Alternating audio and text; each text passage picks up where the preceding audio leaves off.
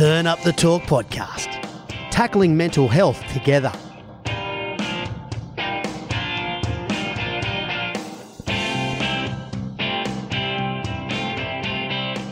Hey everyone, and welcome to Turn Up the Talk.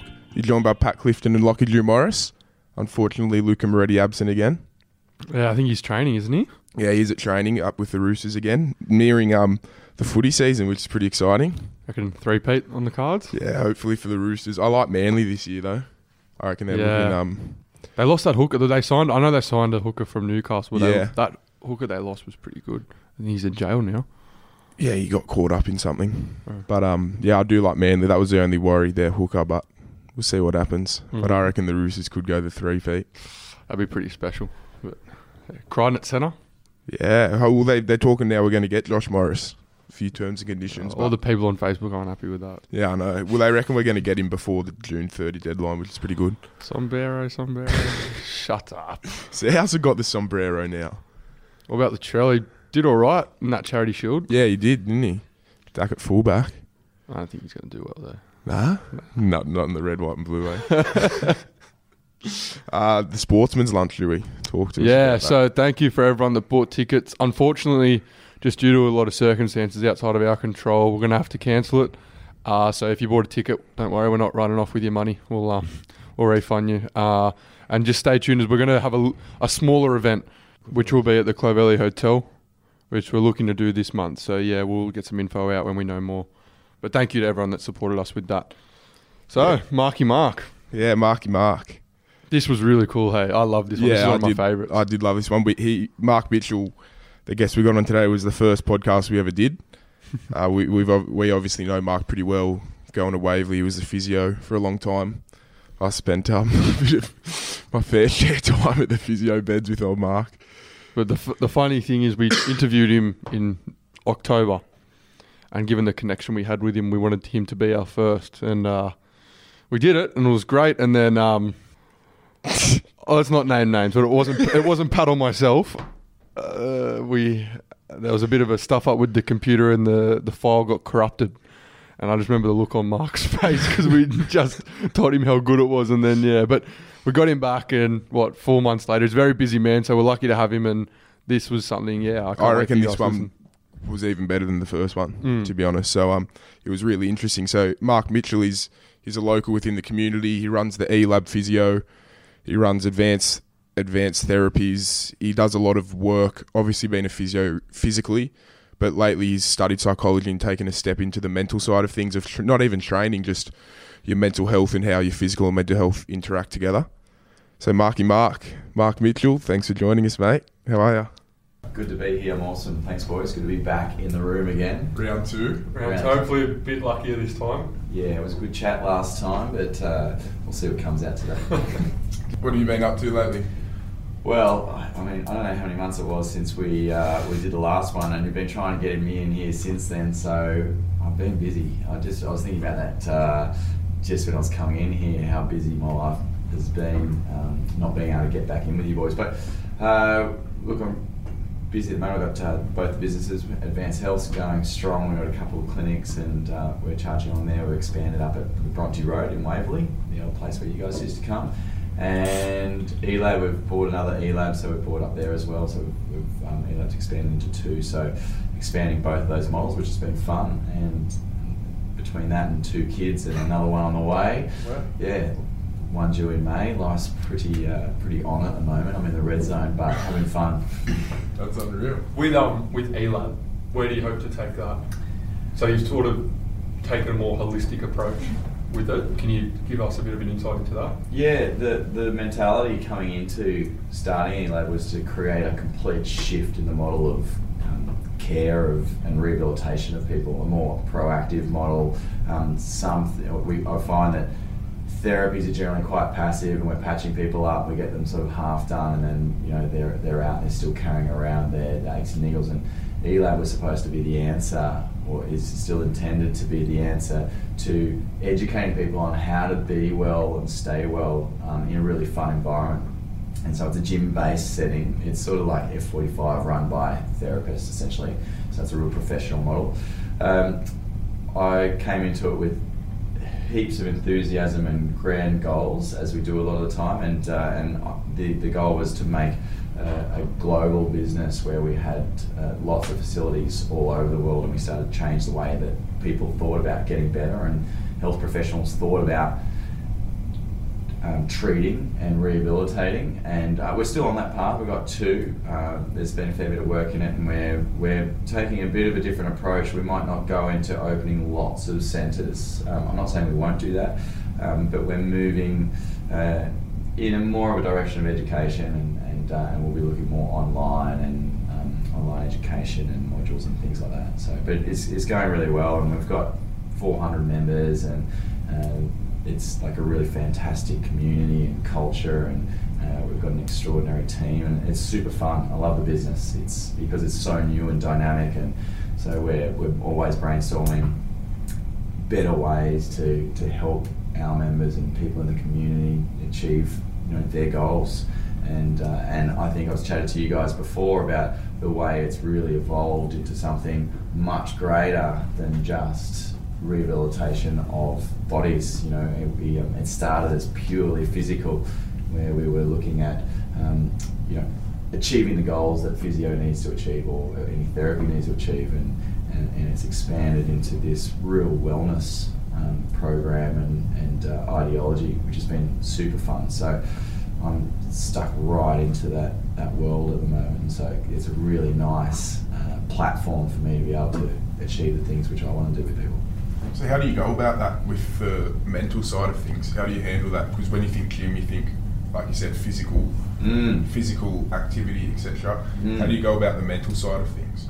Yeah, well, I mean, that, that it's been really interesting. It's been such an organic growth into that area. I, I never, and I said this in the last talk with you guys, I never intended or never actually had felt the need to um, to try and develop people's psyches and help them with their mental health. I didn't really feel like I had any issues myself, and so I wasn't totally engaged in that area. Um, I was super passionate about bodies and, and, and physical well-being and then it just started to happen by chance. And you know as all good things happen there's like a few things start um, pointing in a direction where you, you actually don't have a decision anymore. You, you know you, you have to follow a certain path. And I we got to the we were six months into ELAB and I said to the boys I'm with um, Ryan Clark and Trent Langlands I said to my business partners all right, it's time to start marketing because what we were doing was like really different. We were trying to create a model for a group training model for those people who were um, elite athletes all the way through people who hadn't even walked in the gym before and had back pain for years, and so and they were in the one training groups, and so it was quite tough. And so after six months, we thought we've got this, we've, we've got the model right, we know what we're doing now, we sort of know who we are, and so I said let's get a uh, a challenge together which allows us to market who we are and what we're doing. And uh, and so I called it the mind or we called it the mind and body challenge. And the mind thing was just supposed to be a bit of like mental toughness and and um, to be able to commit to training for eight weeks and um, you know eating good food and uh, I didn't think actually many people would sign up. Just, it was just a good platform to start marketing to the point where I had no back end systems to, to, to work and take new members on. I said to the guys, I said, look, we're probably only going to get four or five people. I was literally in the first week of it on my way to the Mentawai surfing. So for the first 10 days of the challenge, this is how much, I, this is how many people I thought we'd get. I booked a trip to the Mentawais and I went off surfing with my mates. So two days before I left, and we had done a Facebook Live about this, the Mind Body Challenge, and we had a hundred calls in two days, and we literally signed up a hundred people for this Mind Body Challenge, and my receptionist from Advanced Health rang me saying, Mark, what's the mind part? I was like, everyone's asking what the, what the mind part is about the challenge. I said, well, it's not anything really big. It's like just about being able to, you know, um, be a bit resilient and, and um, and commit to eight weeks of training and good diet and, and, uh, and a bit of commitment. But it sparked something in me. It was like this many people are crying out for, for some sort of help. And I, it wasn't until then I realised that there's an epidemic of, of uh, people who aren't feeling fulfilled and aren't feeling totally happy. And so because then I started like talking to people about what they wanted out of it, and they were, you know, talking about their state of mind and where they were and what we could offer them. And so then I was like, well, I don't know anything about this, and I've never really felt like I've needed to, um, which is crazy because now that I know what I know, I wish I knew it a lot earlier because I've just changed myself so much.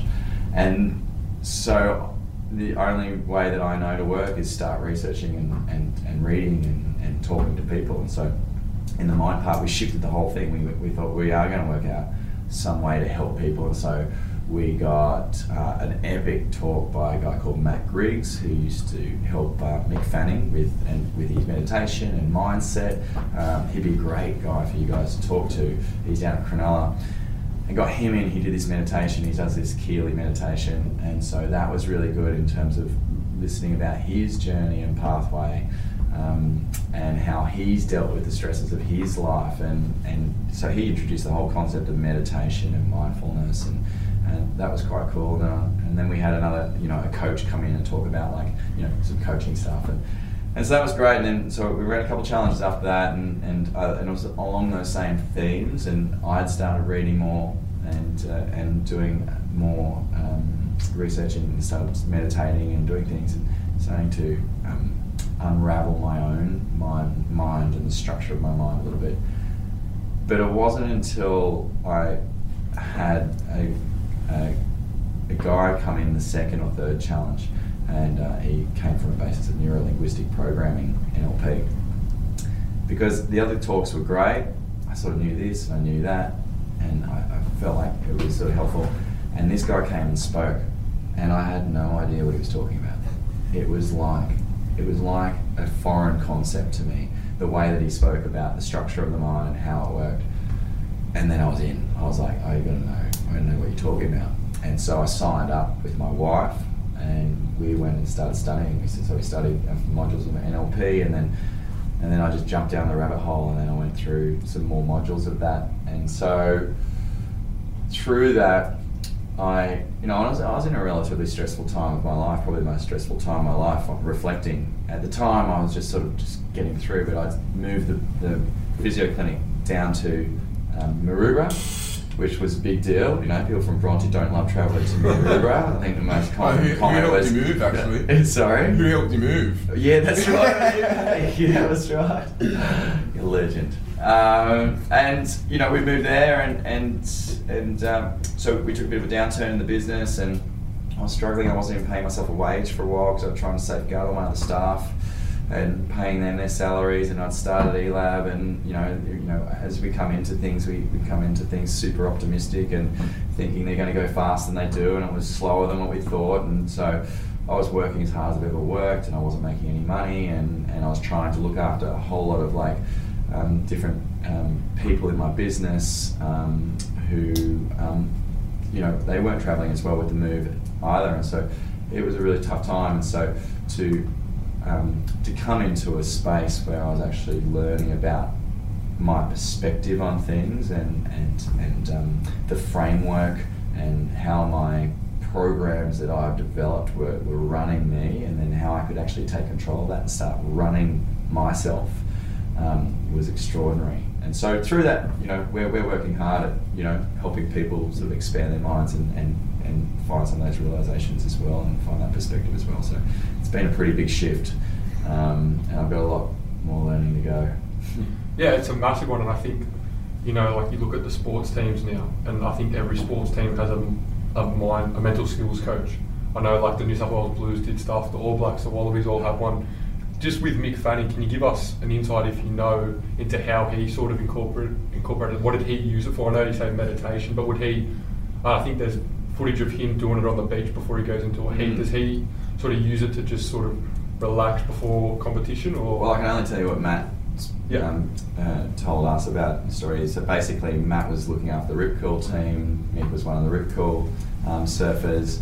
He he had a really bad injury. Actually, he had torn his hamstring off the bone, um, and so I think you know. And Mick's had a pretty um, colourful life. You know, he's had a whole lot of stuff go down. You know, he lost his he lost his brother when he was younger, and and and he lost another brother too now. But he he'd um, he was a bit of a partier, and then he had a big injury, and then I think for the first time, um, without knowing all the details, he started getting right into training, rehabilitation, started getting serious about surfing, and then he approached Matt and he said, "I want to win a world title," and Matt's reflection was, "Well." I can't really teach you how to surf that much better. You already surf way better than you know than than, than I do, and and, uh, and what I can teach you. And you, so physically, you're really fit. You surf amazing. I think that the our leverage point is in your mind, and so they started searching together for the stuff, and so together they found um, the Keely meditation, and so Matt spent a lot of time with um, Mick on that, and to my understanding, that's basically what he's doing when he's on the beach is Yep. finding that space in his mind so that he can be um, present when he's in the water. And so all he's doing is surfing, um, no matter what the heat, no matter what the pressure, um, rather than getting caught in the movies of his mind, which which end up creating um, you know uh, anxiety and stresses, which cause us to underperform. And so I think that's the reason why. Uh, we're getting we're so mindful coaching is so massive in sports today. It's like how do you leverage the, like that performance? We know that you know pe- teams and individuals can train amazing and, and play terribly, um, and essentially there's nothing wrong with their physical status. It's where their mental state is. And I've actually had the fortune of like talking to a lot of athletes since I've started my um, education around that, and and it's extraordinary how um, the mental game plays on the performance as well. You touched on he, Mick Fanning when he had that injury. You being a physio would probably see quite a few athletes come in and out. How do you see that affect them mentally? Just not obviously physically, they come in, their legs fucked or their arms fucked. Mm. But for you to see, you know, a surfer or whatever sport it may be, come in there, be cut down by injury, do you kind of see the negative effect it has on their mental health while working with them? Yeah, yeah, I mean, it's it's huge, um, and it's from schoolboy rugby to professional. You know, like we just recently had to tell um, one of the girls who's like the best under fifteen athletics athlete in Australia that she was going to miss out on all the Aussie champs because she had a major injury. She actually dealt with it okay, but it's like it's you know it's a it's a big we, we most athletes identify with being the athlete, and so when you take them out of those opportunities, um, it's more impacting to them than just the event. It's impacting to their self of sen- their, their sense of self. Um, you know, JC. I remember JC. I had to tell JC that he couldn't play his year twelve rugby. That was one of the hardest things that I've done as a professional um, physio. When he thought he was going to get a couple of stretches for his knee, and he came in, I told him he was going to miss playing first rugby for Waverley, which was the pinnacle of, that's the only reason he was at school, because he'd broken his ACL, which, you know, I still tell his story because he proved us all wrong. He went out and played with no ACL, um, which proves maybe like how powerful intent is, you know, um, passion and intent. Um, but yeah, it's you know like there's there's a lot of athletes that go to really dark places um, in terms of uh, um, you know with while having injuries or due to performances or being dropped and those sorts of things. And I work in that athletic arena, and eh, you know we all see what happens to a lot of athletes when they finish their sport. Right? There's there's a loss, um, a loss of their, their identity. They don't really know who they are, and they suffer a lot of um, uh, mental anguish as well. And so there's a lot to talk around that. You know, I spoke to Willie Mason recently um, around those things about him retiring and other football players retiring, the difficulties that they have. Um, and so it basically comes down to um, that that part of the subject comes down to people identifying themselves as being the athlete instead of the person. With your study, so you touched a bit on it. Can you tell us a bit more about that? You, what was the nano? What was it? NL, What, NLP. Nin. Can you t- tell us so like all your studying that you've done? Where do you Yeah. hope to take it, and what have you learned? Like, what are the key points that you've learned? Um, well, it's, it's opened my mind to the framework of how we how we filter reality, and the fact that we're we're all seeing um, we're, we're all seeing reality. We're all walking around in the same place, seeing completely different things, and it's all based on how we've been programmed from the age of zero to seven. It's like it's crazy, um, and therefore, because we're seeing things and filtering things different way, we're creating a different perspective on things. And so, you know, when we're first born from zero to two, we, we live in this mind, this brain frequency of, of delta, and essentially we're just feeding in, feeding out, and making sense of our, you know, our, our reality and, and, and working out what's safe and what's not. And then we move into a state from two to seven of this theta state, which is this imagination state. Um, again, it's a lower frequency than what we than what we uh, run as adults, and and it's in those it's in those ages, it's in those relationships that we have, and all those interactions that we have, that we start carrying through our perceptions of of reality as a, as adults. And so, what we don't appreciate is we keep making sense of things from from programs that we've written back then, and so and so they they move into our subconscious they build into our subconscious, just like software programs into a computer. And they run, and our subconscious runs us 95% of the time. 5% of the time we're making conscious thought. So making a plan, I'm going to do this today, I'm going to go and study this. You know, making actual conscious thought about what we're going to do. And everything else we do 95% of the time is our subconscious. And so that's being built at an immature age and that's why things like trauma in young ages are so major. I spoke to someone just recently, and, and it's a really sad story. It's a really nice kid who's um, up on um, assault charges. He's been beating like, his partner, which I totally don't condone. Um, but every other, and I was speaking to him, and I said, "What's going on? What goes through your mind?" Says, "I honestly don't know. Something comes out of me and it's not me in those moments. And he's totally remorseful and he's getting punished for it at the moment. Through the court system. And so, you know, it's a sad story for her, it's a sad story for him, it's a sad story for every, all the family. There's no winners in it. And so I spoke to his dad and he's, and he's, I said, look, how was his upbringing? Like, he said, oh, look, it was fine. You know, he's, you know, like, his, his stepmother and I got on really well. And I said, well, what, when did his mother leave? And and he said, "Oh, look, he wouldn't remember it. His mum left when he when he was three years old." And I said, "How was that relationship?" He said, "Really traumatic, really violent." Kid's three. He's got no memory. He's got no memory of, of what happened. Yet he plays out in a stimulus, in an environment where something comes back. He's playing out something he can't remember. It's encoded so we're, we're, we're doing stuff which we have been encoded with at these young ages. And until you're really coached well and brought back to those into your belief systems and the frames that run you, you don't know why you're doing things. It's like, so an example of how you, you code something would be driving a car, right? Remember when you first started driving, driving a car?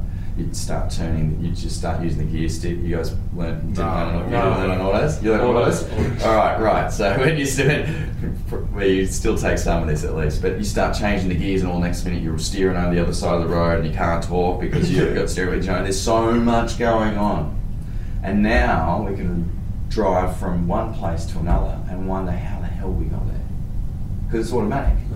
It's in your subconscious. It just runs while you're processing other things. And so, but that happens, your, your brain, and so this is back to your question, one of the greatest things that I've learned in, in, and um, in the study so far is that we are built, our brain, our brain patterns are built, our evolutionary like um, necessity, we don't come out ready to fight, ready to run. We have to learn, right? That's, that's our skill set.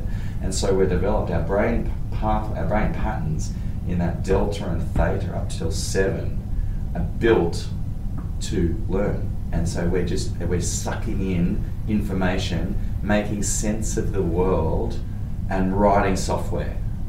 And unless we go into our adult self and look and be, and are able to go back and see that that is just a program that runs us, you'll run it forever.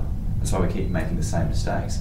The other important thing about that is the ego is so strong in that ages, especially until five. So, so up till five, you think the whole world revolves around you. Literally. That's why I've got a. Th- I've got a Until 30 and 40. yeah, well, some people don't develop out of that. Literally, they don't. You know, there's the, there's stages of development. Some people don't develop out of that, so they you get stuck in this sense of self where everything revolves around them. But we're designed like unbelievably beautifully at that age to, to think that because then we can make better connections and write better software. So don't get me wrong, most of the software we write is awesome. That's why we're still here and functioning really well, right? But the problem with it is, is everything that happens around you until that age, you think happened because of you. So if your parents are fighting, you look at what you just did because you caused that. If a room laughs when you do something, you write that program that this makes people laugh. They might not have been laughing at you at all. Someone else might have told a joke. So you just keep making these connections.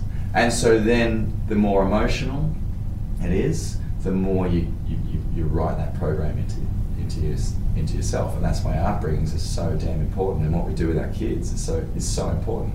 I've got like a three, one year old and one coming on the way. And so one thing I do feel is a little bit of stress around making sure that I'm doing a good job, but I'm very, very conscious of how I behave around them and modelling. And so I think what what's beautiful about that is is it's allowed me to take the judgment away from everyone. This has probably been my greatest um,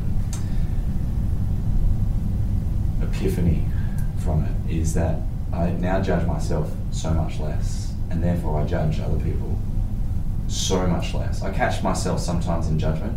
It's just a program that I run, you know. But I, I judge people so much less because they don't they don't know why they're doing what they're doing. What you doing? They're doing it. They're running their subconscious. They're running against a value. They're running a belief, a belief they've been taught. We don't make our own beliefs up. You get given them. Yeah. When we become really cognitive as adults, we can start. If we really sit back and have, like and have some perspective to have a look at things objectively, then we can start molding our beliefs.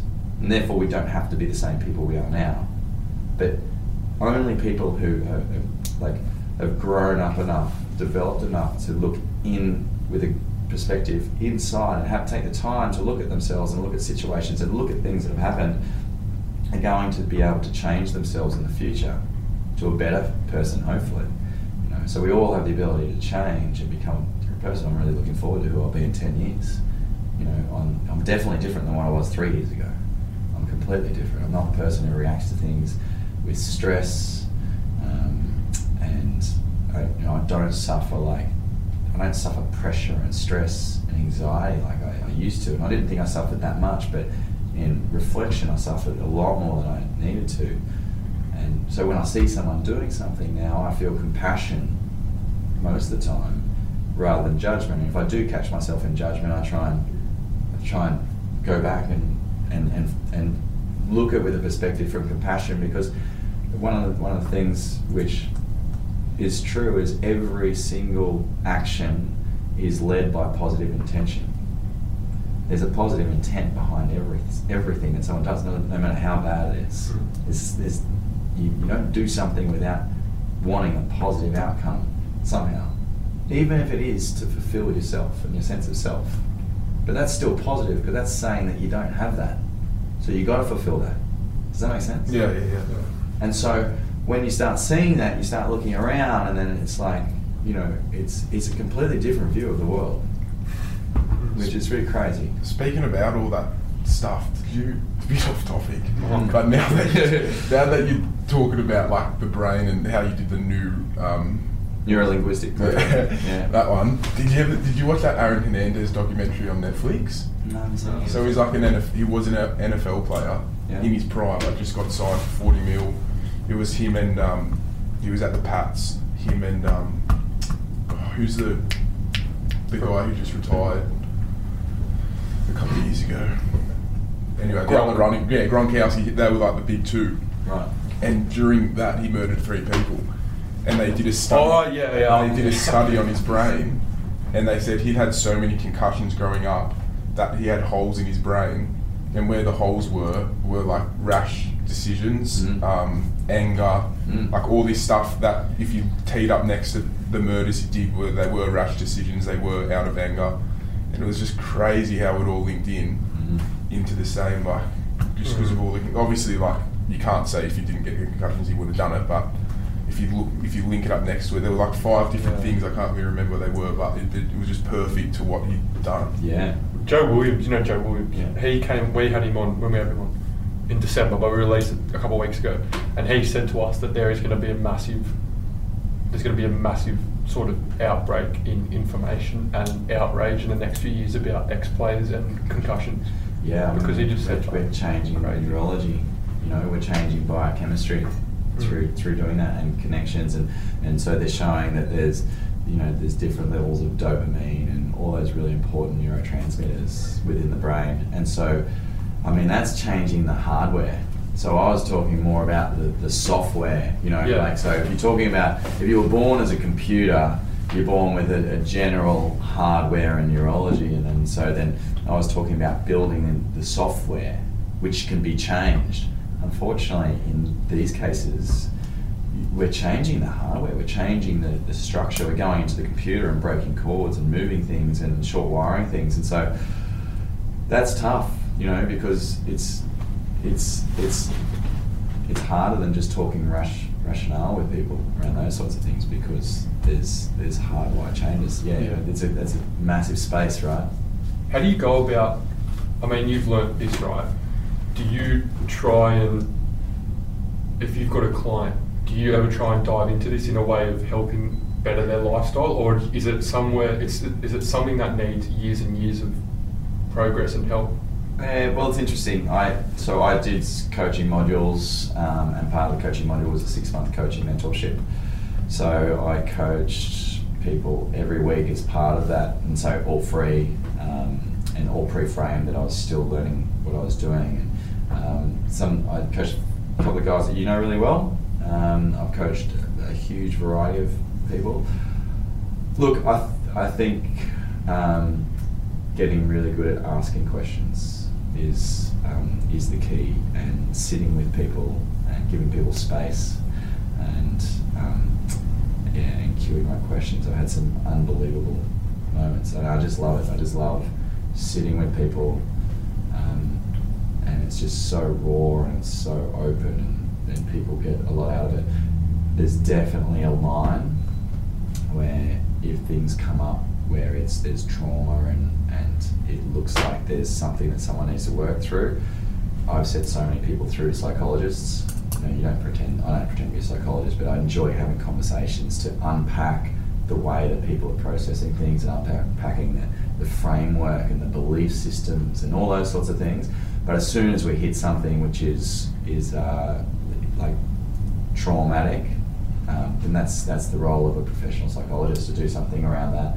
And so, yeah, I think it's great to be asking people great questions and having those conversations. And so, yeah, and you know, my physio sessions have changed so much um, as well. You know, like we do, we unpack things. Obviously, I choose my clients, um, and my strategies around helping people get better are so much more holistic now.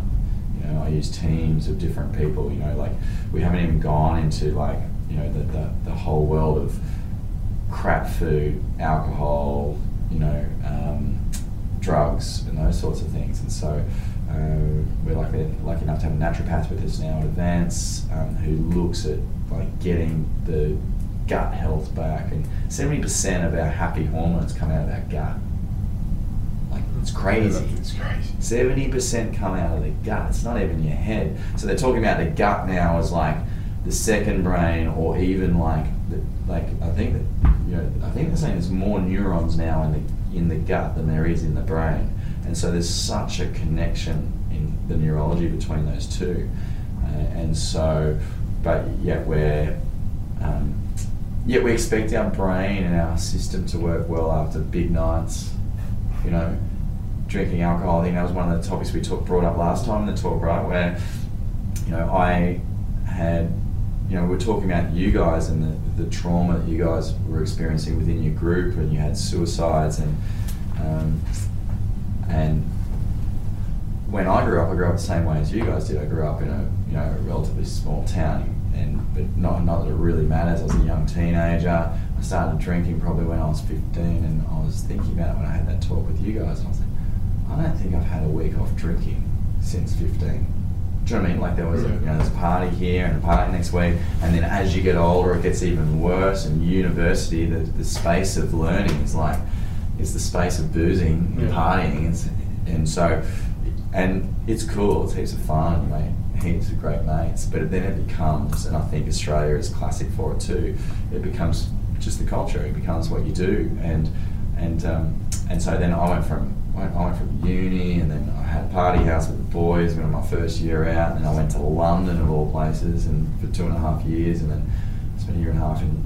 I was four years in London and a year and a half in Latin America, and it was just consistent. And I never thought of anything different, you know. And my Yeah. role model of my father was pop a bottle of wine every night, and um, and that was normal. And um, my wife and I do the same. And and then it wasn't until I saw people really struggling after big nights then I started to really question. I know that sounds ridiculous, but I'm, I'm talking about every time they drank three days for three days afterwards, they were questioning themselves and a different person, and people really close to me.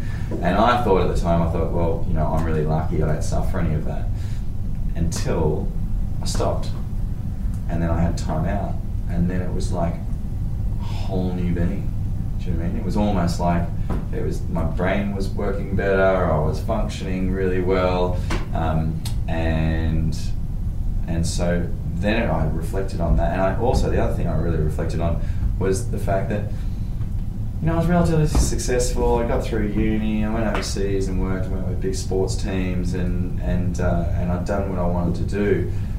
But my motivation was severely lacking, and then and my my confidence and insight into what I could possibly achieve, and my motivation around that, changed completely when I stopped. And so I started to see the effects of, for me at least, and the, the closest people to me who, who also um, started having some time off, it was just a really nice turning point for me to go, hey, cool, this is really fun, we're going to use it.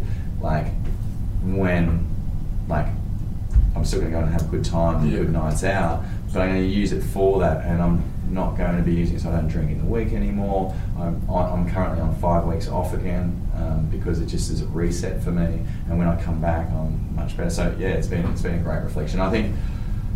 And what do you do? Like, how do you advise young people now? Like, it's such a Yeah, it's a hard balance. It's such a uh, an important. Being social is so important. Um, parties are fun. It's where you make a lot of your great connections. But I don't. I just don't think, or I actually know that people don't, or they underestimate. They don't know, or they underestimate the effect that it's having on their mind and, a, and the decisions that they're making. then. And the decisions make when you when you're that young, are pretty damn important. They start to rule where you go in your life, and they start to reconfirm your beliefs about yourself, and they start to reconfirm your limiting beliefs. And so people just start to like settle, which is like I just that is my most like anxious driving thought ever is just settling, and I think that's I think that's one of the uh, one of the causes of it. So uh, I don't know you you started taking some time out. Yeah, well, I what's your reflection? when I got back from America, when it all kind of kicked off for me, I didn't drink for probably, I probably drank four times in six months, Mm. and that, that was just because the thought of it just freaked me out. And then I did have one big night, and for three days I was just shook, like couldn't do anything, like couldn't function, like I was just a completely different person, like I was just. It was just the worst thing ever, and, I, I, from, and then I probably didn't drink for another three months because I was so shaken up. I was like, "Holy fuck!" Like, What, how hap- what happened? I just had a big night. But what happened when you drank? No, nothing. It just the next three days, like hangover. Like it was like Yeah, a so three what, day. what happened in those three days? What Just like my anxiety was like through the roof, like shakes, like couldn't, Yeah. didn't want to go out. Like I just locked myself in my room for three days. Basically, just my anxiety was through the roof. Like couldn't explain it. And for me, my anxiety associates with when I feel sick, I get anxious. Not sure why. So like I'm hungover, so I'm constantly sick, and then it's just my mind was going crazy. And then I got through the first day, and I was like, oh, it's alright. Tomorrow I'll be sweet. It's just a hangover, and it lasted for two more days. Mm. I was like, geez, this is fucked. Yeah. So I didn't drink for three months again after that, just because the thought of it was like it's not worth it at all. Yeah, and so it's so major for you, and and and for other people, they don't see that huge spike, so it sort of is okay, and other Yeah. people suffer it, so it's okay. And we, we talked about anxiety last time too, um, and the fact that so so what you're saying is after you put the stuff in your body, your biochemistry changed and started triggering a different reaction in your brain because anxiety is literally just a fear of something in the future Yeah. you can't feel anxious about the present. You can feel fear. You can feel something like primal, like fear, but you can't feel anxious. You can't feel anxious about the past. You feel sad, you feel depressed about the past, but you can't feel anxious. Anxiety lives in the future. So you, so what you're doing, so the only way you can suffer, it's not suffering. The only way you do anxiety, it's like a verb, right? It's not, you don't suffer anxiety, you don't have anxiety, you do anxiety. And so it's you playing movies in your mind that you can't see unless you stop and look at them. So we're constantly running movies in our mind. Yeah. And so the, the alcohol or the big night, anything that you took on the big night out, made your biochemistry change. So you started running the films constantly. You became your own production house and started running them. And most of the time, we don't even see them, we just feel the state. Yeah. If I said to you, What were you anxious about? What would you have said? I, I was anxious about getting anxious or the anxiety not stopping.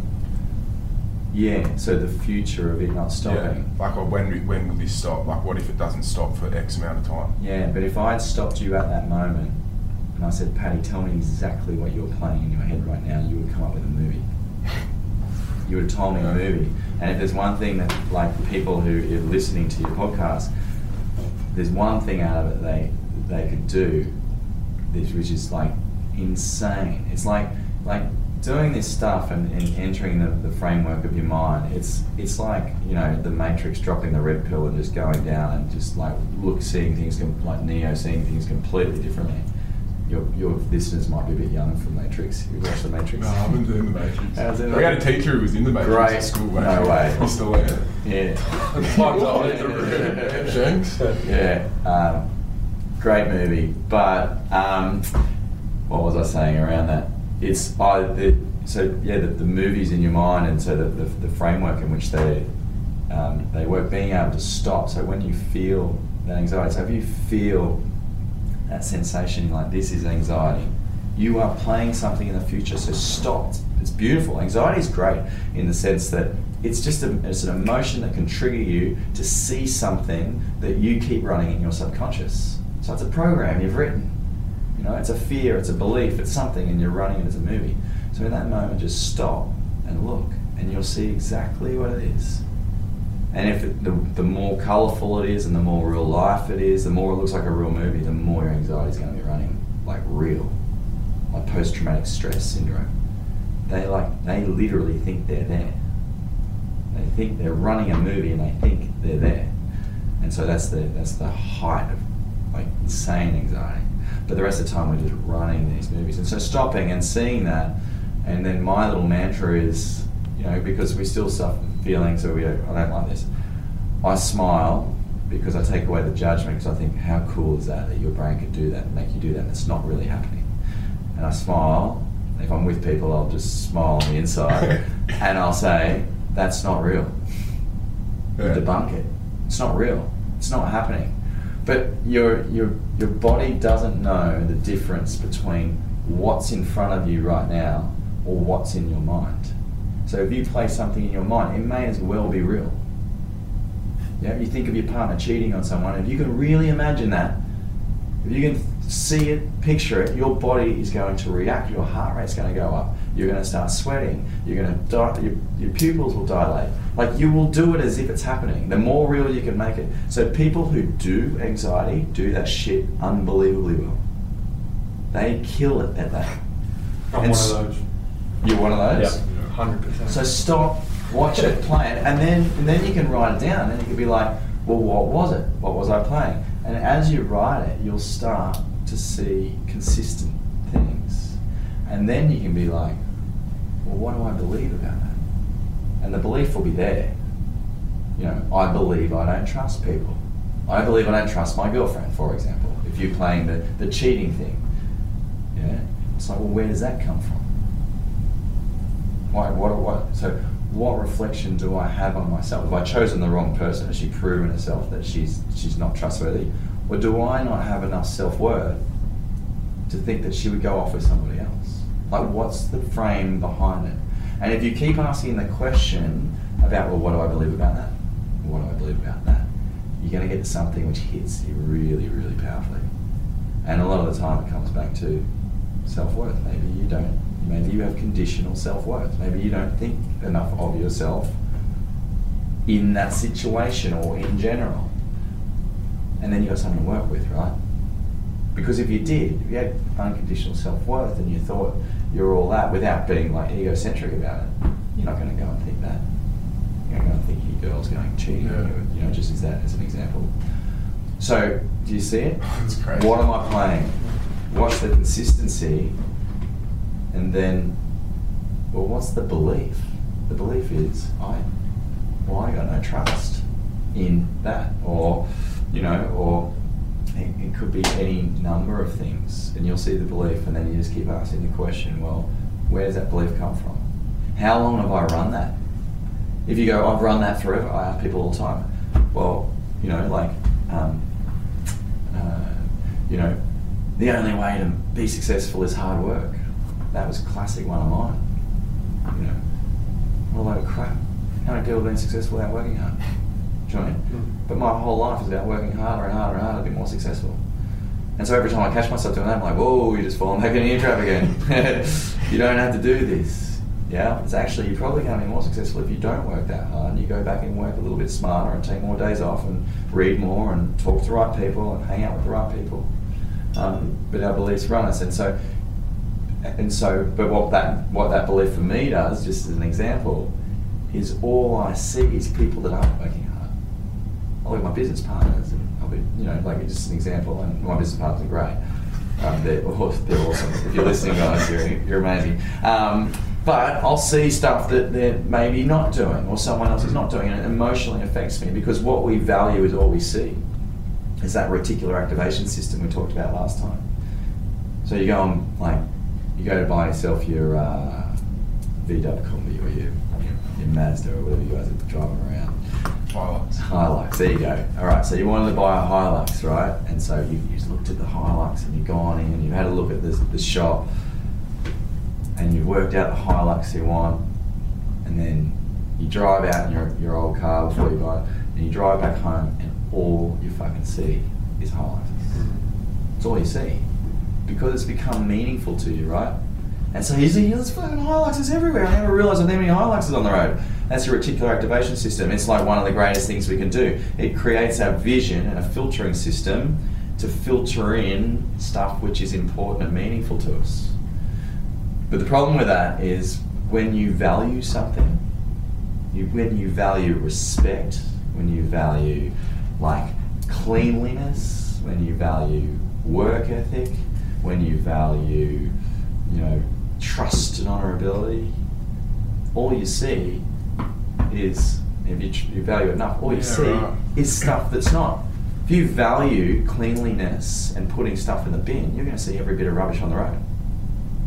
And so you've got to be really careful about so your beliefs and your values drive the way you filter stuff in and see things. And so you have to be really careful not believing what you see. Because we can only take in like seven to twelve pieces of information at one time. How many things are going on here now? Think of every sound happening in the studio, the light, you know, everything that you're asking. There's millions of things happening. You can take seven to twelve, and that's why you can have a fight with someone, and you come back a day later and you talk about the fight. Go, I didn't say that. Yeah, you did. No, it didn't go down like that. Yes, it did. And two and two people tell the same story, and it's completely Yeah. different. Ask them a week later. It's way more different. Three weeks, and all they pick out is the things that are valuable to them. Yeah. So what I've learned is never trust yourself. When people, I say something and someone says, no, no, I was like this, I was like, maybe it was. I'm probably wrong. You know, if I'm, my recollection of, of the past is totally tarnished by my filtering system and how much I can get in. Not to mention how we remember stuff, which is a, a different chat. But um, yeah, Oh, that is crazy. Jesus. That just made so much sense. Yeah. Like in my head, we're talking about that. You know, like I've never really heard that perspective of it. And Yeah, so- listening to that and thinking my own stuff, it's just fuck, it just all makes sense. so you can Like, take the stress off, right? Mm. It doesn't have to be so fucking stressful. Yeah. like life because it's your own it's- and a, it's your own filtered information. And if you take the judgment away of how you've laid down the values the, the, beliefs and the values and all that sort of stuff if you take the judgment away because you did most of that stuff between 0 and 7 so really you didn't have that much control. You wouldn't go and yell at a five year old about the way that he's starting to see the world and his you know his values. You what would you do? If you had some like screwed up value? You look at the parent Yeah. wouldn't you? I looked. I just um, I was watching Goodsy's uh, movie the other day, and it was that girl that got kicked out. She was like twelve. You know, he pointed out and she got kicked out. There was that massive hoo ha around around that, and he's like, look, he, he's like, it's not her fault. It's like let's have a look at the Yeah. community she's being brought up and the message she's getting, and so you know through that it's like, well, you can't judge her Yeah. she's just reflecting what she's been brought up with. You can't, so therefore you can't judge yourself. So take the pressure off. It's pretty cool. You know, when you're in a fight, going, well, maybe I didn't. You know, oh, I did do that again. Oh, yeah, I seem to keep doing that. I'm going to try and work out why I keep doing that. I'm going to work out how to write another program and not do that anymore. But I'm not going to beat myself up about it. Yeah. I mean, it's something which I just naturally do. But you've got to take the time because if you can make your, if you can, if you can be more, if you can be more conscious of your subconscious, that's the message. So we're conscious five percent of the time. So spend some time being conscious of your subconscious, and that's why meditation's so amazing because you're sitting there and you're trying to keep a quiet mind, but your mind keeps racing, and so you just watch it and then you try not to hold on to anything because it's just stuff, and most of it's shit. And that's why, you know, when you try and meditate, I don't know if you guys if you do, and I'm right into it at the moment, um, and it's so cool because you really get to watch your movies because you're trying to be quiet, and then another thing pops in, and another thing, and it's just babble. It's crap.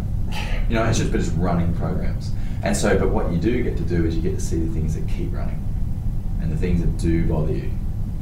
Yeah, and then so then you can consciously go and unpack that stuff. What do I believe about that? What do I believe about that? How long have I believed that? I've believed that forever. Well, I must have learned that when I was like between zero and five. I think I believed it my whole life. I believed it before I could make memories. There wasn't a moment. Well, there was a moment. There was a moment that started that belief. Well, now how do I actually reflect on that moment as a, like a real grown human? You know, Yeah. and with perspective. And can I look at it from a different perspective? Can I look at it with a different filter than, than what I've looked at it before? You know, and that stuff's really cool because you just start to stop thinking you're bloody right all the time because you're not right much. You're just reconfirming your your own self Yeah. beliefs. It's sometimes hard though coming into space. So they, this, Joe Dispenza talks about it really well and uh, he talks about the, the fact that people don't change because they don't like the space that you go to when you start to change because we don't like the unknown. We'd rather be ourselves and do the same stuff over and over and over again because it's our sense of self. And the risk is we go and really change the way that we react to things and do things, and then we're really uncomfortable because that's not the person that we know.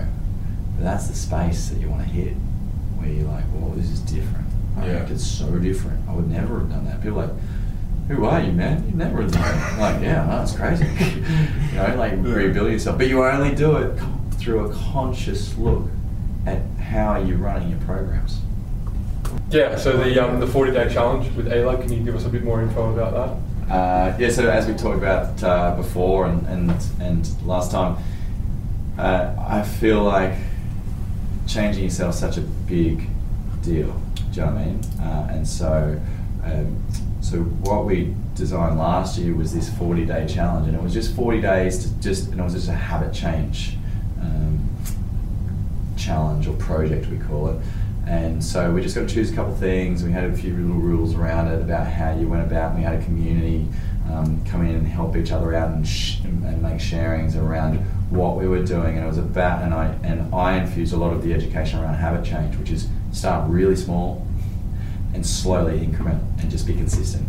So it's just consistency. So start small, be consistent, um, and uh, and then it just starts to increment and snowball. And so um, making small changes over 40 days seems quite easy. It might be alcohol, it might be exercise, it might be patience, it might be how you structure your way you, yourself at work, it might be getting out of bed on at a certain time, and just seeing how those things manifest in in becoming more powerful in yourself, and and then being able to stack those. And so there's really great stuff. If anyone wants to get in that, there's um, Atomic Habits by James Clear, and it's an epic book on on um, habit change. So we started that last year, um, and we're going to run it again. And it was we had like 80 people do it last year. I'm going to try and bring it to more people through um, sort of social stuff, so Australia wide this year, and that's one of the ways I want to start going more global and, and create a, a, bit of a, a, shift and a change and um, in people. And so I'd love that to start growing um, every year to something. We don't want to make any money out of it. We just want to spread the word that you know, like you can you can change yourself as long as you start small and, and start packing. And so you can have the the best life no matter how, no matter what's happened, and no matter where you are at the moment, if you start taking steps, positive steps towards change and achievable steps towards change, you can have whatever you want. You know, you can have any success you want. You can have any sort of happiness and fulfillment that you want. And at the end of the day, like fulfillment is what we're here for, right? Mm, for sure. I think that'll wrap us up. Thanks, mate. That was incredible take two. I reckon that might have been. that, was, that was the best one we've done. Yeah, it's just it's just so interesting. Like, yeah. it just all makes sense what you're saying, but I've never had it. Yeah. I've never had it put to me like that. It's a rabbit hole. it's, it's just a lot of sort of big concepts put in layman's terms, yeah. which is awesome. Can I just say I love what you guys are doing, and um, and so you're doing everything that I just spoke about then. You know, like there was something going on and it's going on within you guys and it's going on within your communities and, and so consciously you've made a decision to sort of start unpacking things and you're doing it. And so um, people are going to get value out of it. And, and, uh, and it doesn't matter if it's one person or a million people it's, uh, it's so worth doing. So congratulations to you guys. Thank you. Thanks for joining us